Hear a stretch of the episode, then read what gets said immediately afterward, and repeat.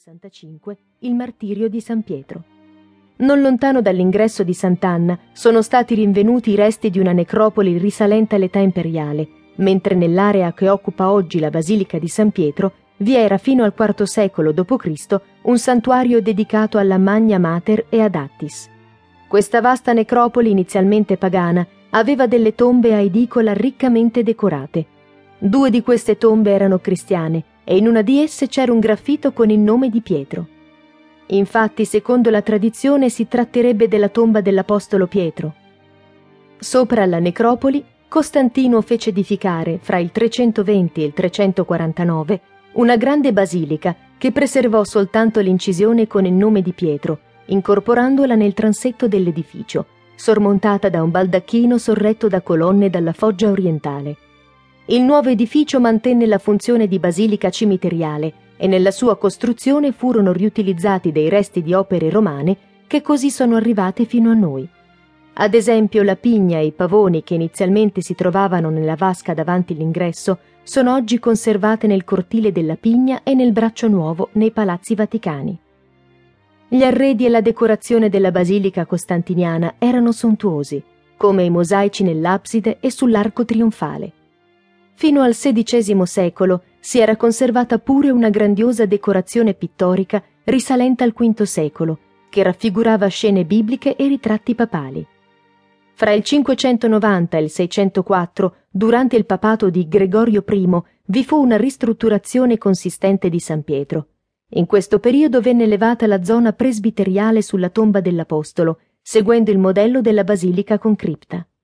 Ai tempi di Papa Simmaco, fra il quattrocentonovantotto e il cinquecentoquattordici, sorse il primo nucleo di una residenza pontificia nel Vaticano e tutto attorno alla basilica furono costruiti ospedali, ospizi per i pellegrini e le scuole di comunità straniere, Sassone, Longobarda, Franca e Frisona, complete di chiese e cimiteri.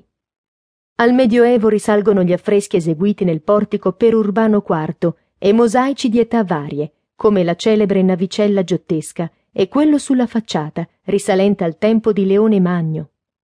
Il Papa Eugenio terzo, millecentoquarantacinque cinquantatré, fu il primo a erigere una residenza pontificia, ampliata e rimaneggiata fino ai tempi di Niccolò terzo, milleduecentosettantasette ottanta, che costruì ex novo un palazzo, delle sale di rappresentanza e una cappella.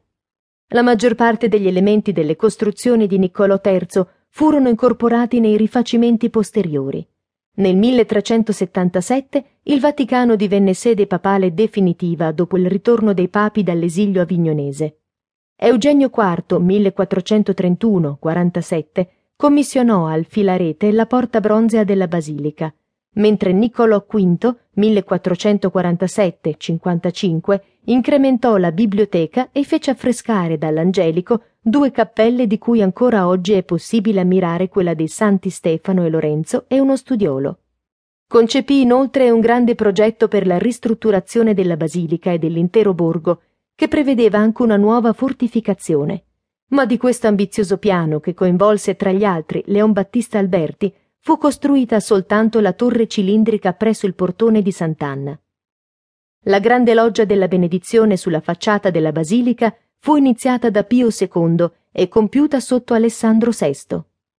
A quei tempi nella piazza antistante la basilica c'era una grande fontana costruita sotto Innocenzo ottavo. Per quanto riguarda i palazzi vaticani, l'attività costruttiva più intensa fu durante il papato di Sisto quarto, millequattrocentosettantuno ottantaquattro, che fece sistemare la biblioteca e affrescare le sale da Davide Domenico del Ghirlandaio e da Melozzo da Forlì. Dell'arredamento della biblioteca restano ancora alcuni banchi, opera di Giovannino De Dolci. La Cappella Sistina fu eretta fra il millequattrocentosettantacinque e il millequattrocentosettantotto e consacrata nel millequattrocentottantaquattro.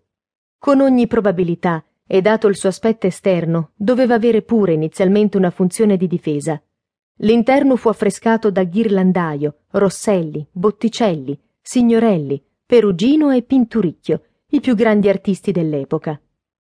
Innocenzo ottavo fece costruire a nord il Casino del Belvedere, realizzato probabilmente da Giacomo da Pietrasanta e decorato da Pinturicchio e Mantegna, con affreschi che purtroppo